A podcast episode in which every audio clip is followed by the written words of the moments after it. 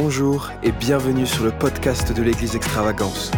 Quelle joie de partager la parole de Dieu avec toi aujourd'hui. Nous espérons que celle-ci puisse t'inspirer, t'encourager et fortifier ta foi. Tu es le bienvenu ce soir, Père. Jésus, nous glorifions ton nom. Sois élevé, sois magnifié, sois exalté par nos chants, par nos vies, par nos mélodies. Toi seul mérites toute la gloire. Toi seul mérites tout l'honneur. Seigneur, et nos circonstances ne changent pas qui tu es.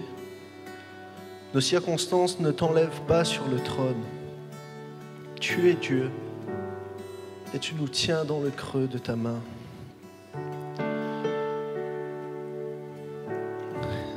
Et nous voulons bénir ton Saint-Nom, nous voulons t'élever, te dire ô combien nous t'aimons, Jésus.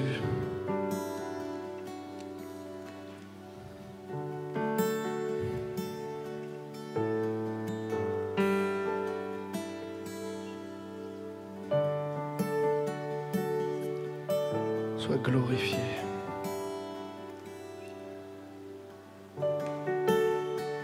Sois glorifié.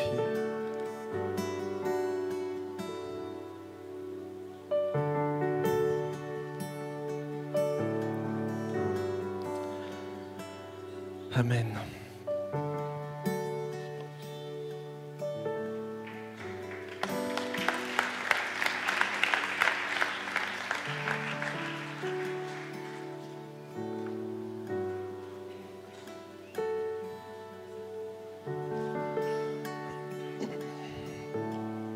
Bonsoir à tous. Bon, je vous donne déjà le ton du message.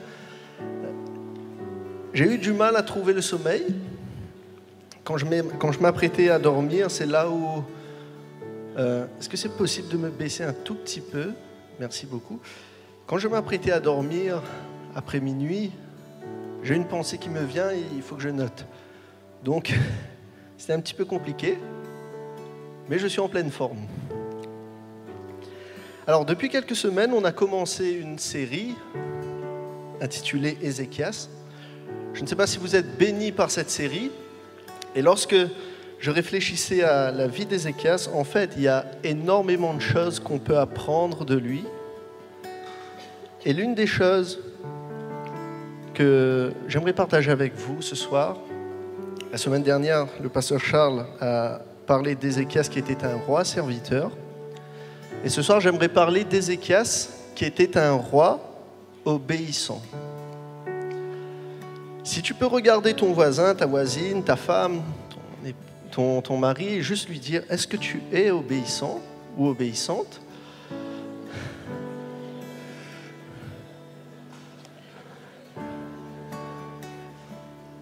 Bon, ça va, si, elle, si, si ton voisin sourit, c'est, c'est bon signe. deux Rois, chapitre dix-huit, versets six à sept. C'est un passage qui a été partagé aussi ces dernières semaines. Et il est dit à propos d'Ézéchias qu'il fut attaché à l'Éternel.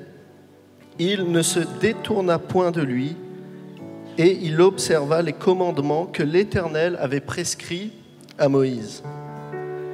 Et l'Éternel fut avec Ézéchias qui réussit dans toutes ses entreprises. Il y a trois ou quatre semaines de ça, il me semble, je partageais sur un point sur le fait que dans la pensée biblique, il n'y a pas de séparation des choses. Tout est concret. L'amour est concret, la paix de Dieu est concrète, la foi de Dieu est concrète, le sacrifice de louange est concret, l'adoration est concrète, la louange sous toutes ses formes est concrète. Et ici, l'attachement d'Ézéchias qu'il avait pour Dieu se traduisait par son obéissance. On peut lire ceci dans deux Chroniques aussi, trente et un vingt et un, où il est dit que tous les projets qu'il entreprit afin, c'est-à-dire le but, le but de tout ce que faisait Ézéchias, c'était de rechercher son Dieu, que ce soit dans le service de la maison de Dieu ou en rapport avec la loi et les commandements. Il les fit de tout son cœur. Nous avons là son intention et sa motivation. Il, le, il les fit de tout son cœur et ainsi il eut du succès. Lorsque je regardais ce passage dans euh, l'hébreu, tout simplement, il y a quelque chose qui a attiré mon attention. C'est lorsqu'il est parlé ici des commandements. J'ai été surpris de voir que dans le texte hébreu, il n'est pas parlé des commandements, mais du commandement. Littéralement, on pourrait traduire « dans le commandement ». Un petit cours de français, c'est un singulier. Voilà, c'est assez au passage. Et non pas un pluriel. Et c'est intéressant parce que ça nous montre que même dans l'ancienne alliance, il y avait déjà cette idée et cette compréhension que tous les commandements de Dieu reposaient sur un principe. Et ce principe, nous l'apprenons lorsqu'un pharisien va venir voir Jésus et lui demander « Mais Seigneur, quel est le plus grand commandement ?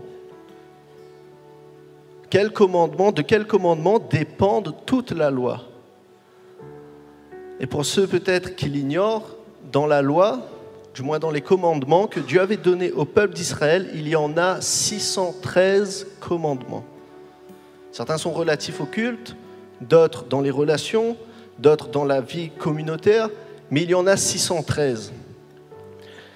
Et je prépare toujours vos cœurs, sous la nouvelle alliance, c'est pas mieux pour nous. C'est vraiment pas mieux. Et donc, Jésus va lui dire, en fait, la question que va poser le pharisien, c'est non pas euh, quel est le plus grand, mais plutôt sur quel principe vient reposer tous les commandements, ce à quoi Jésus va répondre. Qui connaît la réponse? J'imagine que vous avez dit la réponse, je n'ai pas entendu, donc je vais répéter votre question, euh, votre réponse, c'est l'amour. Jésus va dire, tu aimeras le Seigneur ton Dieu, de tout ton cœur, de toute ton âme, de toute ta pensée, de toute ta force, et tu aimeras ton prochain comme toi-même. En fait, Jésus n'a fait que reprendre ce qui était déjà enseigné bien avant. Jésus n'a pas innové dans son enseignement.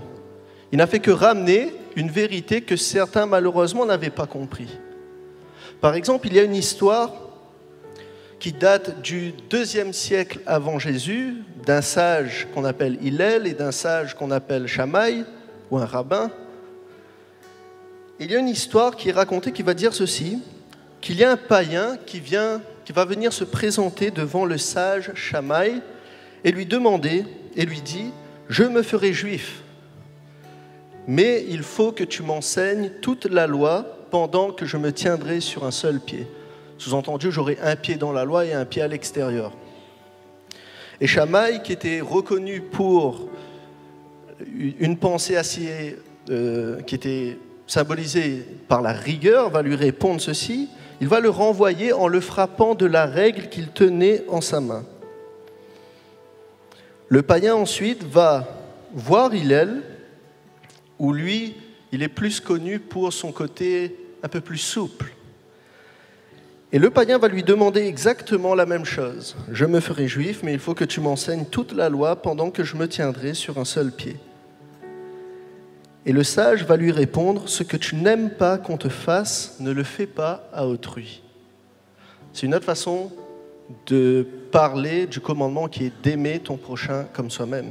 Donc il va dire « Ce que tu n'aimes pas qu'on te fasse, ne le fais pas à autrui. » C'est là toute la loi et le reste ne sont que des commentaires.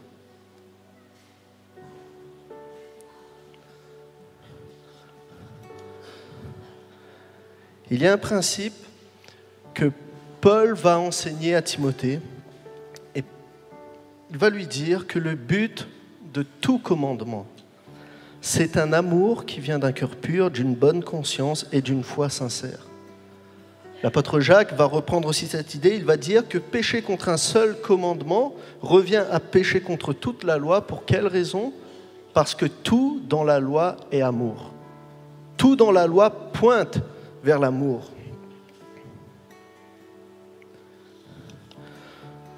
Cela veut dire que toute interprétation, que toute application, que toute soi-disant paix de Dieu que je pourrais recevoir s'il ne répond pas à ce critère qui est l'amour, est une fausse application.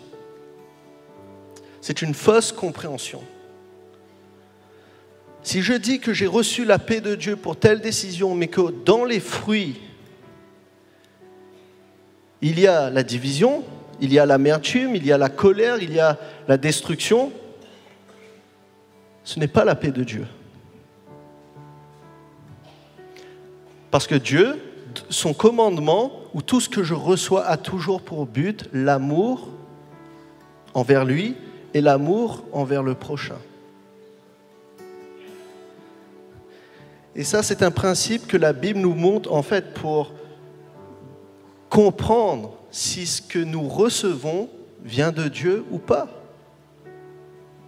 Qu'est-ce que cela laisse dans les vies?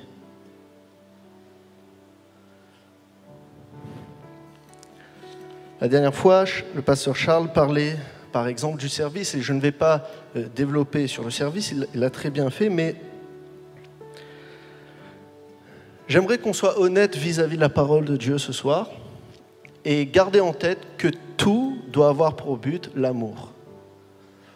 Donc je vais prendre un exemple, quelque chose que j'ai fait il y a quelques années.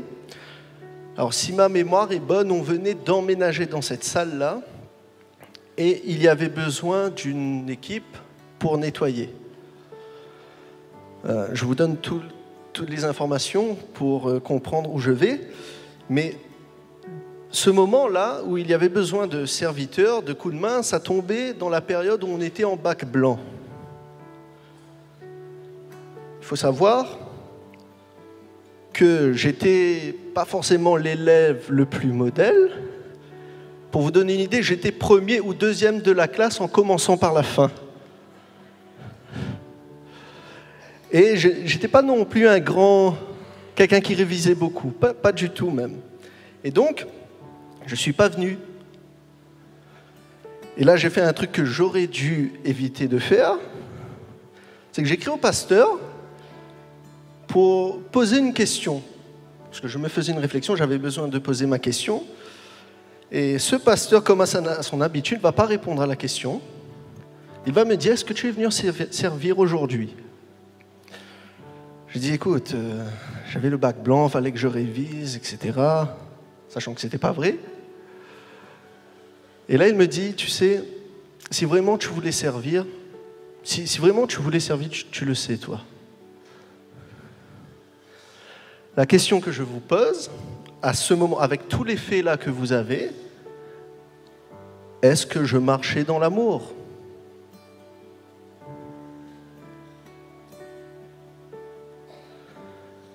Par exemple, est-ce que les exemples que je vais donner, vous pouvez l'appliquer dans la sphère où vous servez.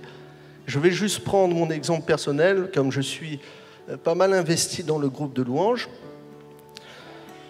Pour ceux qui ne le savent pas, on est à trois pianistes dans le groupe. Yatiane, Pascal et moi. Donc sur, on va dire, on n'est pas un gros effectif de pianistes. Mais imaginons que Tiane et moi, on va voir l'équipe, on commence à, à dire à l'équipe, écoutez, nous, on ne veut pas servir plus de tant de fois par mois, une fois ça suffit, allez, à la rigueur, une fois tous les deux mois, ça m'arrangerait. Non pas, sachant que le « peut pas » très souvent se traduit par le « je ne veux pas ». Parce que très souvent, on peut, mais on ne le veut pas. Donc, par notre choix,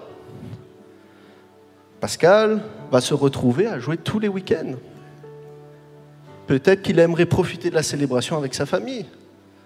Peut-être qu'il aimerait se dire, ce, ce samedi-là, je prends un, un moment off, je vais profiter ailleurs. Mais parce que deux gars se sont dit, nous, une fois tous les deux mois, ça suffit, je vous pose une question, est-ce qu'on marche dans l'amour ? Le pasteur Charles disait que la dernière fois, lorsqu'Ézéchias a fait un appel général, il y a très peu de prêtres qui se sont manifestés. Ma question, est-ce qu'ils marchaient dans l'amour ?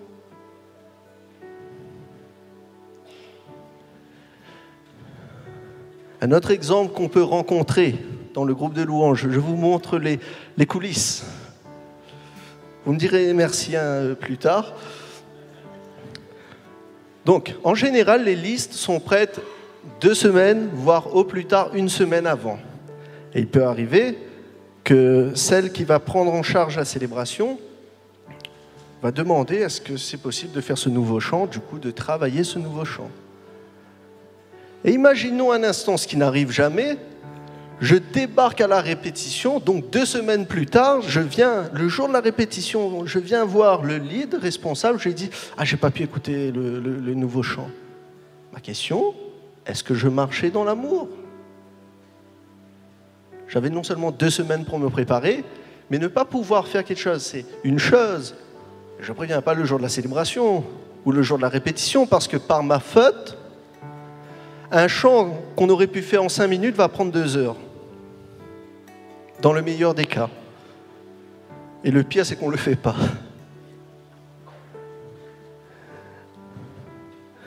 Et ce verset qu'on a lu dans Chroniques et Deux Rois nous montre tout simplement que tout ce qu'Ézéchias faisait était motivé par le désir d'exprimer son amour envers Dieu et envers son prochain.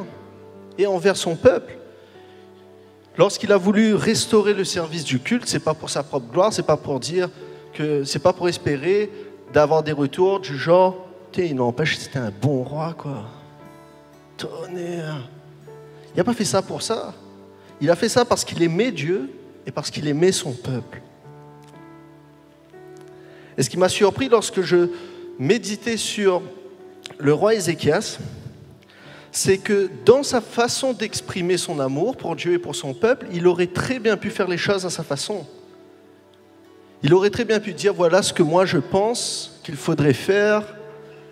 Je vais moi-même servir dans le temple, alors que Dieu demandait que ce soit seulement aux Lévites, aux prêtres et aux Lévites. Et en fait, le roi Ézéchias va nous montrer que malgré sa position, où malgré son amour et son zèle, il y a une façon divine de l'exprimer. Et j'ai noté ici pour nous que mes bonnes intentions et ma fonction, vous savez, nous avons tous un rôle dans le corps de Christ, certains sont un doigt, d'autres une bouche, d'autres un poil, quoi que ce soit, tout est glorieux dans le corps de Christ. Mes, mes bonnes intentions et ma fonction ne me dispensent pas d'aimer et de vivre à sa façon. Et donc Ézéchias et les Lévites vont toujours agir selon les paroles de Dieu. Et cela nous montre que l'amour a besoin d'un cadre pour s'exprimer. C'est ce que j'appelle le paradoxe de l'amour, la bizarreté, l'étrangeté de l'amour. L'amour est libre quand il évolue dans un cadre. Je sais, ça va à l'encontre de ce que nous, on peut penser et dire aujourd'hui, mais dans la pensée biblique, l'amour est libre quand il évolue dans un cadre. Et vous savez par quoi est défini ce cadre ? L'apôtre Paul, dans Romains sept, un, deux, va nous dire un principe extrêmement important pour nous ce soir. C'est un des versets que je vous demande de retenir, parce que je vais y revenir un petit peu plus tard, avant demain. Et Paul dit, « Ignorez-vous, frères, car je parle à des gens qui connaissent la loi, que la loi exerce son pouvoir sur l'homme aussi longtemps qu'il vit. Ainsi, une femme mariée est liée par la loi à son mari tant qu'il est vivant. » La loi, qui, je le rappelle, signifie l'instruction, l'enseignement, mais aussi la direction de Dieu, qui, bien entendu, inclut ses commandements, et le lien qui unit, dans cet exemple qu'il prend, un couple. Et c'est donc dans ce cadre-là que l'amour doit s'exprimer.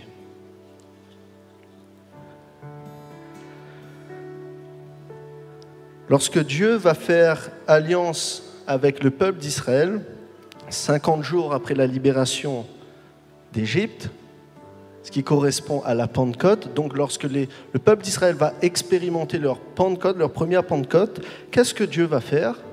C'est qu'il va donner au peuple une loi sur laquelle était gravé ce qu'on appelle à tort les dix commandements, mais le, l'expression exacte, c'est les dix paroles, qu'on appelle aussi les lois universelles. Donc Dieu va donner ces dix paroles au peuple d'Israël, et ces dix paroles-là vont lier le peuple d'Israël à Dieu. Par conséquent, Dieu s'engageait maintenant envers Israël, et Israël envers Dieu. Sur vos écrans, je voulais faire un questionnaire, mais on n'a pas le temps. Il y a les fameux dix commandements, les, ces dix paroles-là, comme « Tu n'auras pas d'autre Dieu devant ma face, tu ne feras point d'image taillée », et cetera. Il faut savoir que ces dix paroles-là ou ces dix principes sont en fait un résumé, dix principes qui sont retirés des six cent treize commandements et que Jésus va lui-même résumer à nouveau en deux commandements qui est aimer Dieu et aimer son prochain. Et donc ces dix paroles-là vont sceller l'alliance entre Dieu et le peuple. Maintenant que nous sommes sous la nouvelle alliance, qu'est-ce qui s'est passé? La même chose en fait va se produire. Et qu'est-ce qui s'est passé au jour de la Pentecôte lorsque les disciples ont reçu le Saint-Esprit? Selon les prophéties, le Saint-Esprit avait pour rôle, entre autres, de, d'aussi graver une loi, mais non plus sur des tables de pierre, mais sur le cœur du peuple de Dieu. Et quelles sont cette loi-là qu'il a gravée sur les cœurs? C'est ces fameux dix paroles.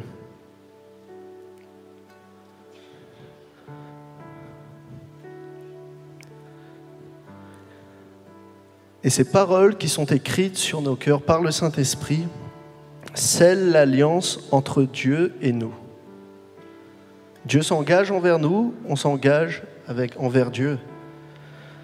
Et ce baptême de l'Esprit était tellement important qu'il, était, qu'il est considéré par les apôtres comme étant la marque que nous sommes maintenant la propriété de Dieu et que nous lui appartenons. Cela veut dire que le Saint-Esprit n'est pas optionnel. Sans le Saint-Esprit, je suis illégitime. Parce que c'est lui qui vient graver, entre guillemets, ce contrat d'alliance entre Dieu et moi. Et j'ai noté ici que pour Dieu, vivre l'amour, c'est vivre une vie qui est rythmée par l'obéissance. Vous savez, les commandements sont là pour nous aider à vivre et à lui exprimer notre amour de manière saine. Et pour Dieu, dans sa définition à lui, vivre selon ses commandements est la définition même de l'amour. Jean quatorze, quinze et vingt et un nous dit « Si vous m'aimez, gardez mes commandements. Celui qui a mes commandements et qui les garde, c'est celui qui m'aime. » Toujours Jean, un Jean deux, trois, quatre, « Si nous gardons ses commandements, par là nous savons que nous l'avons connu. Celui qui dit « Je l'ai connu » et qui ne garde pas ses commandements est un menteur et la vérité n'est point en lui. » Les commandements nous montrent comment vivre l'enseignement et la direction de Dieu. Histoire de ne pas trop vous faire attendre, je disais que le peuple d'Israël avait reçu six cent treize commandements, durant, parmi lesquels Dieu va retirer dix grands principes qui donnent les dix paroles. Et selon vous, sous la Nouvelle Alliance, combien de commandements nous avons? Est-ce que quelqu'un a une idée? La, la, la bonne nouvelle, c'est qu'il y a une seule réponse qui est bonne. Est-ce que c'est plus de six cent treize ou moins? Moins? mille cinquante. Vive la nouvelle alliance. Et si vous regardez le Nouveau Testament, le, tout ce qui est, entre guillemets, qu'on appelle commandements, sont là, en fait, pour nous aider à vivre ces dix paroles-là que nous avons vues. Lorsque, par exemple, Jésus va dire « Rendez à César ce qui est à César, à Dieu ce qui est à Dieu », ou si vous préférez « Rendez à l'État ce qui est à l'État, à Dieu ce qui est à Dieu », je rentre dans cette case « Tu ne voleras point ». Lorsque Jésus dit, ou Jean, Jean dit « Celui qui n'aime pas son frère est pire qu'un meurtrier, je rentre dans cette case « Tu ne tueras point ». Lorsque Paul nous dit « Fuyez l'idolâtrie », je rentre dans cette case « Tu n'auras pas d'autre Dieu devant ma face ». Tout ce qui est demandé dans le Nouveau Testament sont là pour nous aider à vivre, si je résume comme Jésus a fait, l'amour. Si tu aimes ton prochain, tu ne vas pas voler sa femme. Je pense. Si tu aimes ton prochain, tu vas garder ta bouche afin de ne pas porter de faux témoignages contre lui.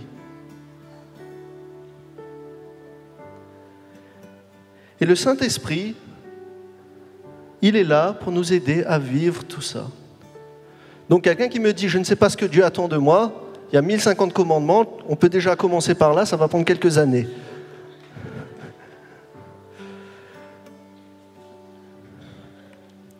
Et donc Ézéchias marchait dans ce cadre-là qui est défini par la loi, et il faisait les choses selon les commandements de Dieu pour vivre ce que Dieu demandait et aller dans la direction que Dieu demandait. Et parce qu'il agissait ainsi, ces mêmes commandements le gardaient sous la protection de Dieu. Proverbe dix-neuf seize nous dit « Celui qui garde ce qui est commandé garde son âme, celui qui ne veille pas sur sa voie mourra. » J'ai noté ici pour nous une petite phrase de réflexion que marcher dans l'obéissance me garde aligné au battement du cœur de Dieu et sous sa protection.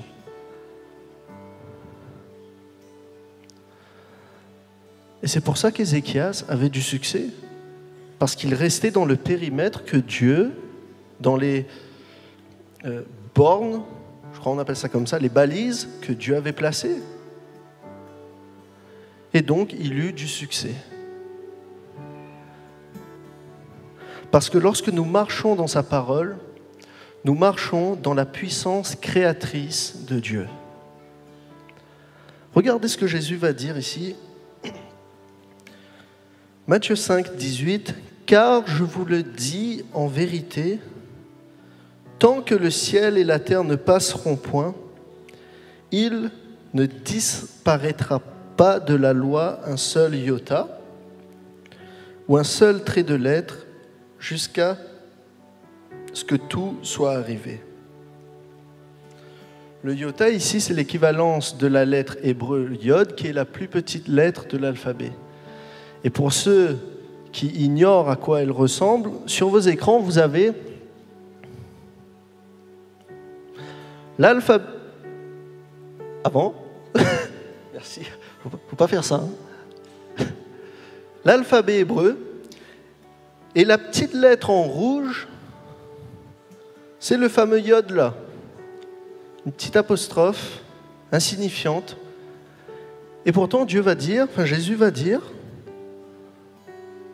si nous enlevons ne serait-ce que cette petite lettre, c'est le fondement même de toute vie qui est affecté. C'est pour ça qu'il faut faire attention à ce que nous ajoutons, à ce que nous enlevons ou à ce que nous modifions à sa parole. Tout a été créé par sa parole et est soutenu par sa parole. Sa parole maintient l'équilibre. Mais lorsque je la modifie, lorsque je la range pour coller à mes convictions, ou pire que je la néglige, la néglige, je deviens déséquilibré. Et ma foi est en péril.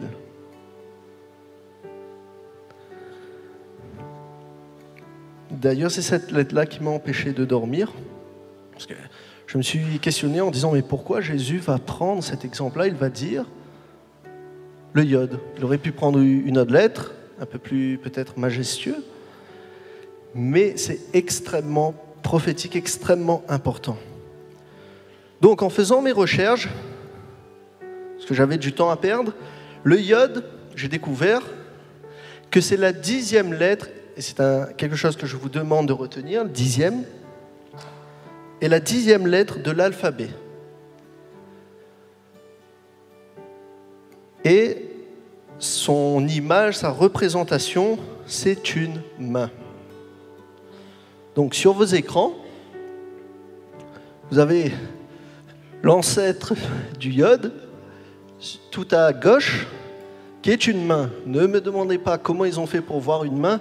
Il y a des choses qui ne s'expliquent pas, mais c'est une main. Et là, mon, mon cerveau commence à, à, à réfléchir. Je pense à ça, cette lettre-là, son symbole, c'est une main. Et voici comment j'ai été amené à relire le passage de Matthieu cinq, dix-huit. Donc, car je vous le dis en vérité, tant que le ciel et la terre ne passeront point, ma main ne disparaîtra pas jusqu'à ce que tout soit arrivé. Cela veut dire que lorsque je me permets d'altérer sa parole, c'est comme si j'enlevais la main de Dieu. C'est comme si j'enlevais sa main qui soutenait toute chose.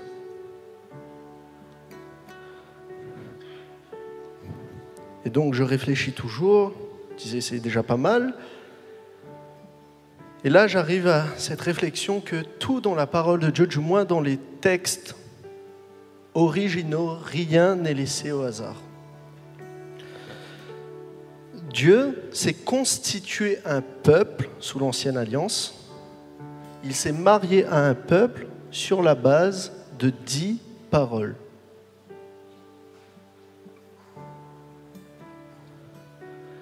Et selon Genèse un, le monde a aussi été créé sur dix paroles.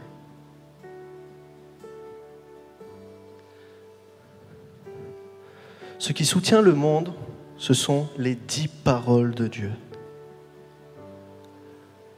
Et lorsque j'enlève une parole, regardez aujourd'hui comment est notre monde. Et à la lumière de ces dix paroles qui ont été affichées, pensez au fait que petit à petit, le monde enlève une parole. Avant, Dieu avait toute sa place, maintenant il est mis de côté. Avant, l'entraide était là, le, le respect du mariage était là. Aujourd'hui, on l'enlève petit à petit. Et regardez le résultat.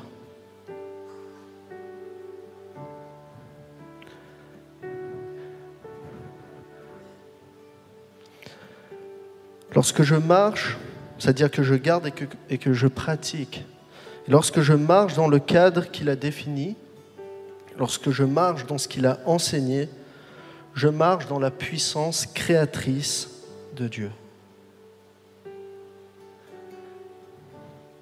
Et sur ce nombre dix, le nombre dix est un nombre assez important dans la parole de Dieu parce qu'il est souvent assimilé aux tests, aux épreuves. Mais c'est un peu plus nuancé que ça. Le nombre dix représente l'entièreté et la totalité de quelque chose. Et j'ai noté ici que ma vie doit être construite sur la totalité de ce que Dieu enseigne, pas sur une sélection que moi j'en fais. Parce que faire une sélection revient à retirer la totalité.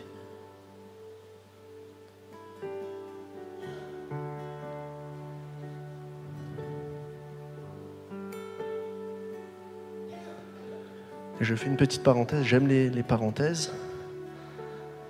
Je me demandais, mais comment donner tout à Dieu? Eh bien, pour donner tout à Dieu, il y a le principe des prémices. Le principe des prémices signifie la première part va à Dieu, et parce que je donne cette première part, tout est à Dieu. Voilà, petite parenthèse fermée. Donc le monde a été créé sur dix paroles.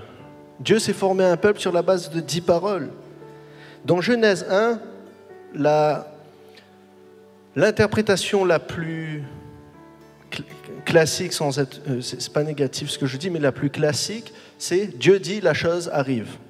La chose existe. Dieu dit, cela crée.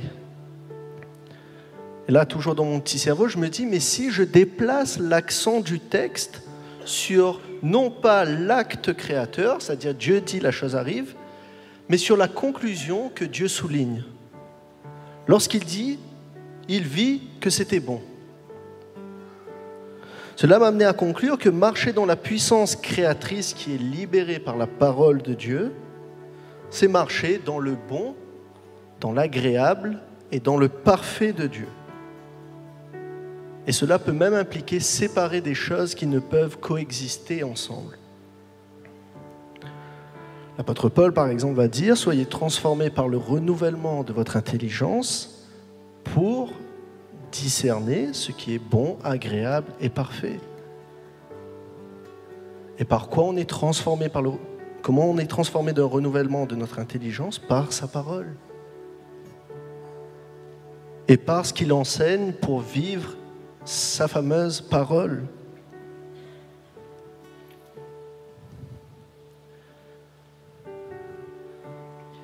Et donc, quand je pensais à ça,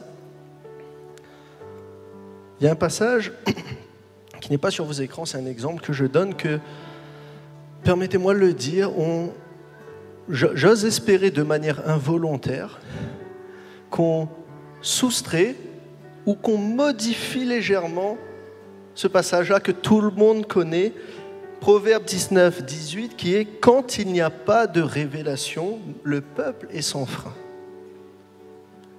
Et de là, toutes sortes de principes peuvent sortir. C'est important d'avoir une vision pour connaître où on va, sinon on est perdu. Et c'est vrai. Dans une autre version, il est dit que sans vision, le peuple se détraque. Une autre version un peu plus littérale, sans vision prophétique, le peuple abandonne toute retenue. Et donc on se met à chercher une vision, et je ne dis pas que c'est mauvais, sauf que ce n'est pas du tout ce que le passage dit. Alors je ne sais pas pourquoi on l'a coupé comme ça, mais voici le passage dans, son, dans sa totalité. Donc quand il n'y a pas de révélation, le peuple est sans frein, heureux s'il observe ma loi. Une autre version, le gardien de la loi est en marche. Et enfin, une autre version, celui qui garde la loi est heureux. Et là, la conclusion est totalement différente.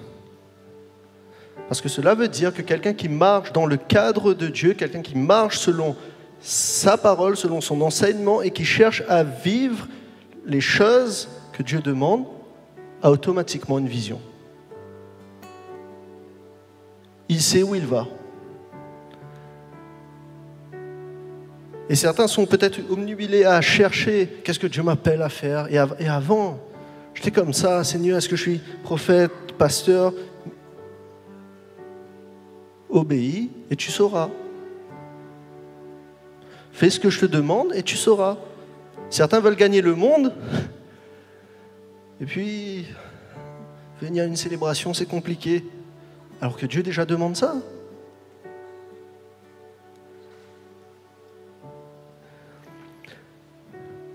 L'apôtre Paul va dire que tu as dans la loi la règle et la science, la règle de la science, c'est-à-dire de la connaissance et de la vérité. Quelqu'un qui marche selon, je vous ai dit, il y a mille cinquante commandements, ce qui est pas mal. Aujourd'hui, je ne peux pas vous dire, je ne sais pas comment aimer mon prochain. Parce que Jacques lui-même dit, tu vois ton prochain est dans la galère, ne dis, ne dis pas, prie pour lui, je prie pour toi, aide-le. Je ne peux pas dire, Seigneur, je ne savais pas quoi faire. On nous montre l'exemple.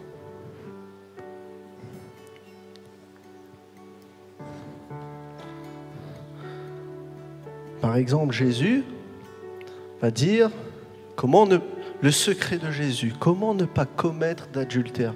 Il va dire, c'est extrêmement simple. Ne convoite pas. Là, on a une règle qui nous montre comment vivre le commandement. Ne commets pas d'adultère. Il va dire, tu veux pas tuer ton prochain, c'est bien. Eh bien, ne te mets pas en colère. Jésus est très concret, hein. Et c'est pareil, par, parfois j'entends des choses, je ne sais pas s'il faut rire, s'il faut pleurer, s'il faut rien dire, mais ah, j'ai, j'ai la paix. Ah ouais, comment elle se manifeste? Je ne sais pas, mais je sens. Je sens, Dieu me dit sa nouvelle saison. Mais dans les fruits, il y a un chaos désastreux autour de toi. Là, tu as la paix.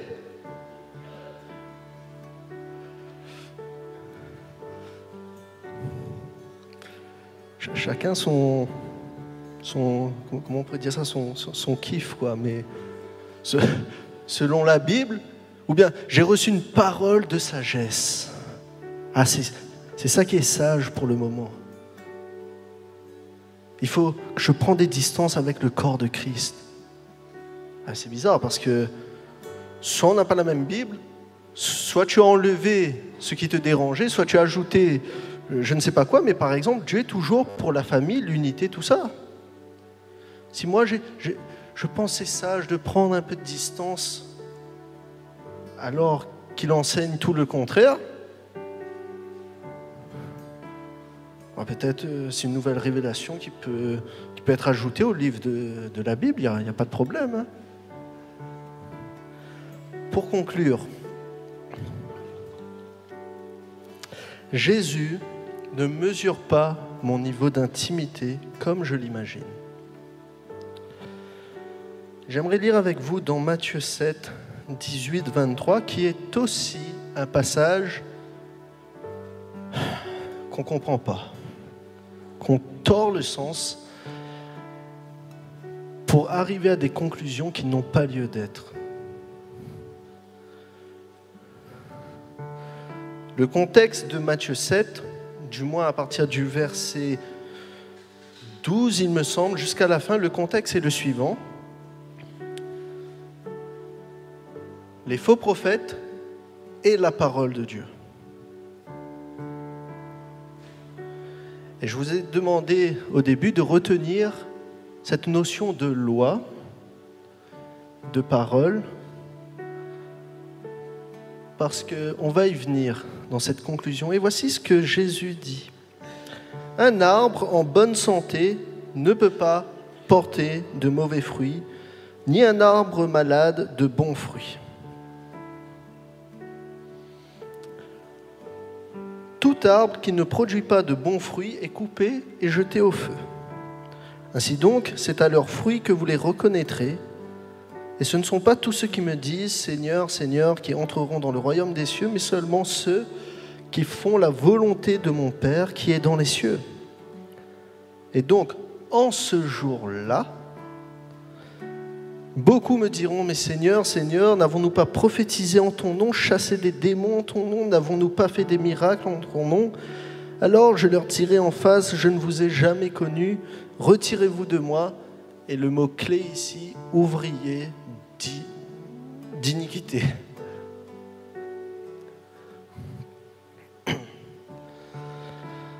Donc Jésus, dans le contexte ici, dit qu'on reconnaît un arbre en bonne santé par son fruit.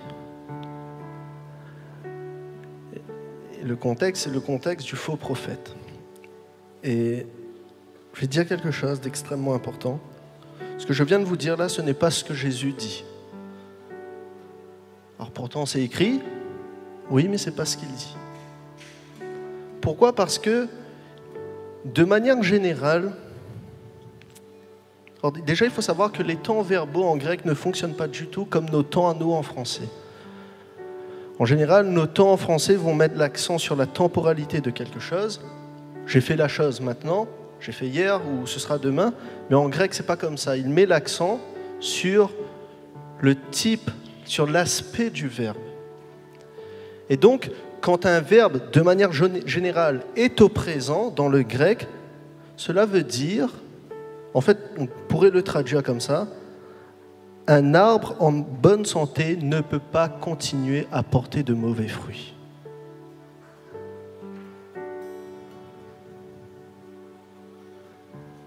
Ce n'est pas son style de vie. Et je fais une parenthèse sur le prophète, parce que beaucoup se servent de ce passage pour crier « Ah là, un faux prophète !» Mais un faux prophète n'est pas un faux prophète sur son style, sur, sur une saison de sa vie, mais sur son style de vie. La question est donc, quels sont les fruits qui sont majoritaires dans sa vie ? Il arrive, je ne suis pas expert en, en, en, en fruits, en fleurs, en, en tout ce que vous voulez, mais j'ai remarqué que sur un arbre, il y a toujours un fruit qui veut vivre à sa façon. Il veut changer de couleur, il veut être un peu stylé, mais est-ce qu'à cause de lui, tout l'arbre n'est pas bon? Je ne peux pas me dire parce qu'il y a un fruit qui n'est pas bon là, que l'arbre est pourri. Par contre, si tous les fruits sont pourris, ou la majorité, il y a de quoi réfléchir. Ça, c'est la première chose que j'aimerais vous dire, c'est qu'un faux prophète est un faux prophète sur son style de vie. Et d'ailleurs, Jésus est extrêmement sage que pour, entre guillemets, déterminer un faux prophète d'un vrai prophète, il va attendre au jour du jugement. Puisqu'il va dire « en ce jour-là ». Et là, il va rendre sa décision. Et deuxièmement, il va dire « Je ne vous ai jamais connu. Retirez-vous de moi, ouvriers d'iniquité. » Vous savez,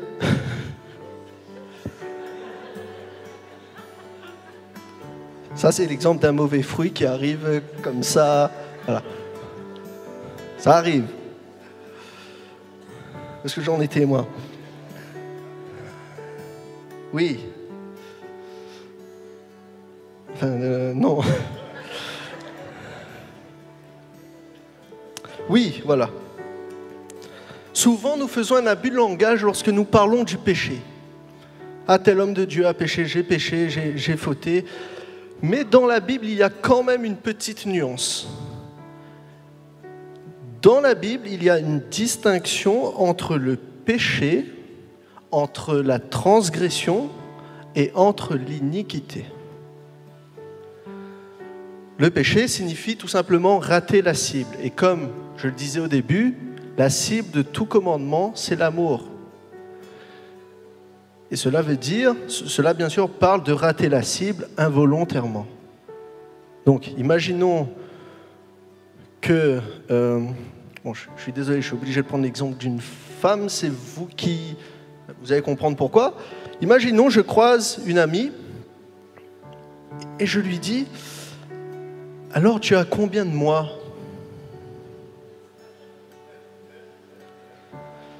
Tout le monde a été dans cette situation où... C'est, c'est quoi le truc, là? Et donc, je lui dis, bah, alors, tu as combien de mois? Et là, elle me dit, en général, quand c'est, c'est, c'est pas le cas de bébé, elles prennent pas forcément bien. Donc, elle me dit, je suis pas enceinte. Je viens de pécher. J'ai pas fait exprès, je savais pas, j'ai raté la cible. Et parce que j'ai raté la cible, elle s'est peut-être offensée. Ça arrive. Donc, ce qu'il faut faire, euh, comme par exemple dans mon cas, je prenais l'exemple, je servais, enfin je servais, je, j'avais révision alors que j'ai pas révisé ceci, cela. Ben maintenant, qu'est-ce que je fais? Je fais en sorte d'avoir toujours quelque chose à faire. Charles, lui, s'est trouvé un lave-vaisselle. Moi, je trouve quelque chose à faire. Donc voilà, c'est ça. C'est, j'ai pas fait exprès, je ne savais pas. J'ai raté la cible. Je voulais t'aimer, je pensais bien faire, mais j'ai visé à côté. Maintenant, il y a le niveau au-dessus, qui est la transgression. Et la transgression signifie sortir des limites. Je sais maintenant que cela va blesser cette femme. Si deux semaines plus tard, je reviens en disant « Alors, je transgresse. Je sais qu'elle n'est pas enceinte, je sais que ça la blesse, mais je choisis tout de même de le dire. C'est ce que la Bible appelle la désobéissance ou la rébellion. Et conseil d'amis, un chrétien a deux options. Soit il pêche involontairement, et c'est ce qui à choisir, vaut mieux choisir cette option-là, soit il transgresse. C'est-à-dire, il sait que ce qu'il fait est mauvais, mais il le fait quand même. Mais le problème, c'est que le péché va toujours amener plus loin que ce, que ce qu'on avait prévu. Et en persévérant dans le, la transgression, qu'est-ce qui va se passer ? Eh bien, petit à petit, c'est ce que Paul va dire, la conscience va s'éteindre. Où il va dire éteindre le Saint-Esprit. Et là, ça commence à devenir dangereux. Lorsque je pratique, lorsque je deviens expert dans la pratique, cela me conduira tôt ou tard à l'iniquité. Et l'iniquité signifie celui qui est séparé de la loi de Dieu. En gros, c'est quelqu'un qui vit comme s'il n'avait pas de loi. En fait, il est une loi pour lui-même. Et le péché ou la transgression ne pose plus aucun problème pour lui. Ce qui est bon est mauvais. Ce qui est mauvais est bon pour lui. Et là, quelque chose de terrible se produit. Si la trans, sous la transgression, je peux avoir affaire et j'aurai affaire à la correction de Dieu. Parce qu'il corrige ce qu'il aime. Mais par contre, dans l'iniquité, je retombe sous le jugement de Dieu.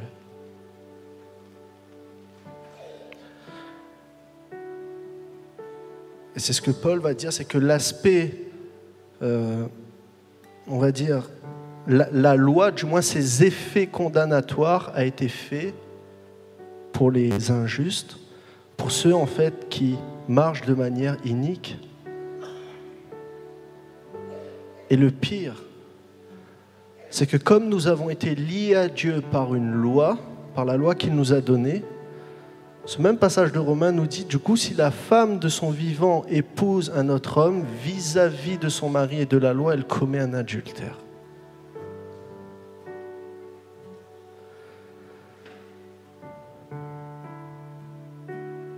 Alors que je suis dans une soi-disant alliance avec Dieu, mais que je marche dans l'iniquité, c'est-à-dire je n'ai plus aucune notion de ce qui est bon ou pas, ça ne me dérange pas.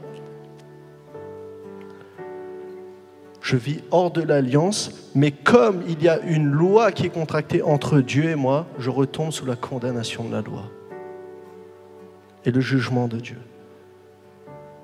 Et pourquoi je dis ça ? Parce que c'est non pas à cause de péché ou de transgression qu'un prophète est qualifié de faux prophète, mais c'est à cause de son iniquité.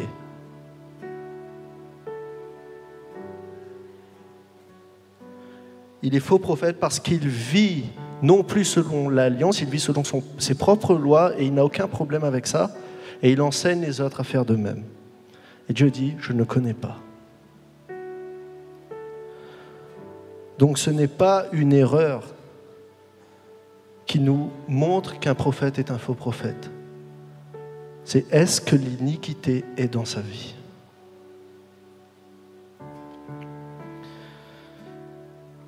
Et l'application pour nous est que Jésus ne mesure pas mon niveau d'intimité avec lui par le nombre de guérisons, de miracles, de paroles prophétiques que je peux donner, mais par ma relation avec sa parole. Et la question que j'aimerais vous poser ce soir et nous poser, c'est est-ce que nous avons de la considération pour sa parole ? Si c'est le cas, alors notre vie devrait en témoigner. Parce que sa parole est non seulement le moyen que j'ai pour le connaître, parce que c'est elle qui me lie à Dieu, mais c'est aussi le moyen qu'il a de me connaître. Parce que c'est à nos fruits que nous sommes connus.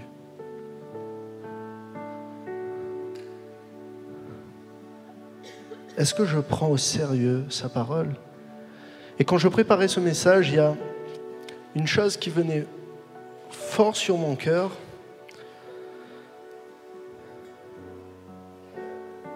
Je crois que l'Église n'est pas tout à fait en accord avec ces fameuses, ces dix paroles de Dieu. Est-ce qu'on peut réafficher ces dix paroles, s'il vous plaît?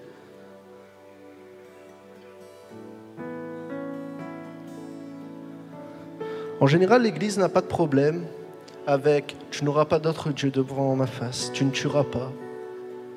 Elle n'a pas de problème avec ça, mais je ne sais pour quelle raison on s'est dit « par contre, le sabbat, ça ne nous concerne pas ».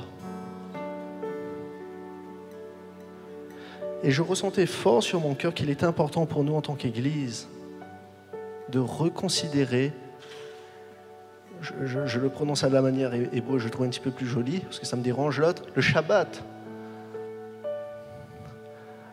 Nous sommes tellement dans nos activités, dans le travail, le téléphone, les réseaux sociaux, qu'on passe à côté de l'essence même du Shabbat qui est la famille.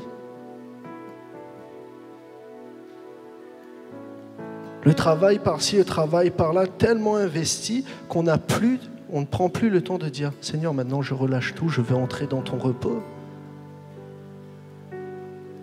Et tout comme le peuple d'Israël a été exilé parce qu'ils n'ont pas respecté ce fameux Shabbat de la terre, mais l'Église marche ban- bancale tout simplement parce qu'elle n'apprend pas à se reposer. Et peut-être certains, vous le pratiquez, vous ne mettez pas forcément le mot dessus, mais lorsque par exemple vous dites « aujourd'hui je prends un jour off en famille », c'est un Shabbat. Aujourd'hui je sors, je profite, je vais découvrir la nature et, et, et tout ça, c'est un Shabbat. Et combien d'entre nous le prenons sa parole au sérieux, non pas dans une sélection, mais dans sa totalité. Et ce soir, j'aimerais vous inviter à tout simplement courber la tête et, et réfléchir à, à ce message, réfléchir au fait, quelle est ma relation avec sa parole ? Et peut-être que le Saint-Esprit va vous parler et vous vous rendez compte que vous l'avez négligé, sa parole, vous avez négligé sa parole, mise de côté, ou la transformer à votre façon. Et si c'est le cas, je veux vous inviter tout simplement à épancher votre cœur devant lui. À, si vous voulez vous repentir, repentez-vous. Si vous voulez faire un, un acte symbolique, comme vous mettre à genoux, ou peu importe, faites-le. Mais quelle place occupe sa parole? Quelle place occupe sa loi, qui est l'amour, et ces commandements qui me permettent de vivre l'amour dans mon cœur? Est-ce que je l'aime vraiment? Et est-ce que j'aime son peuple?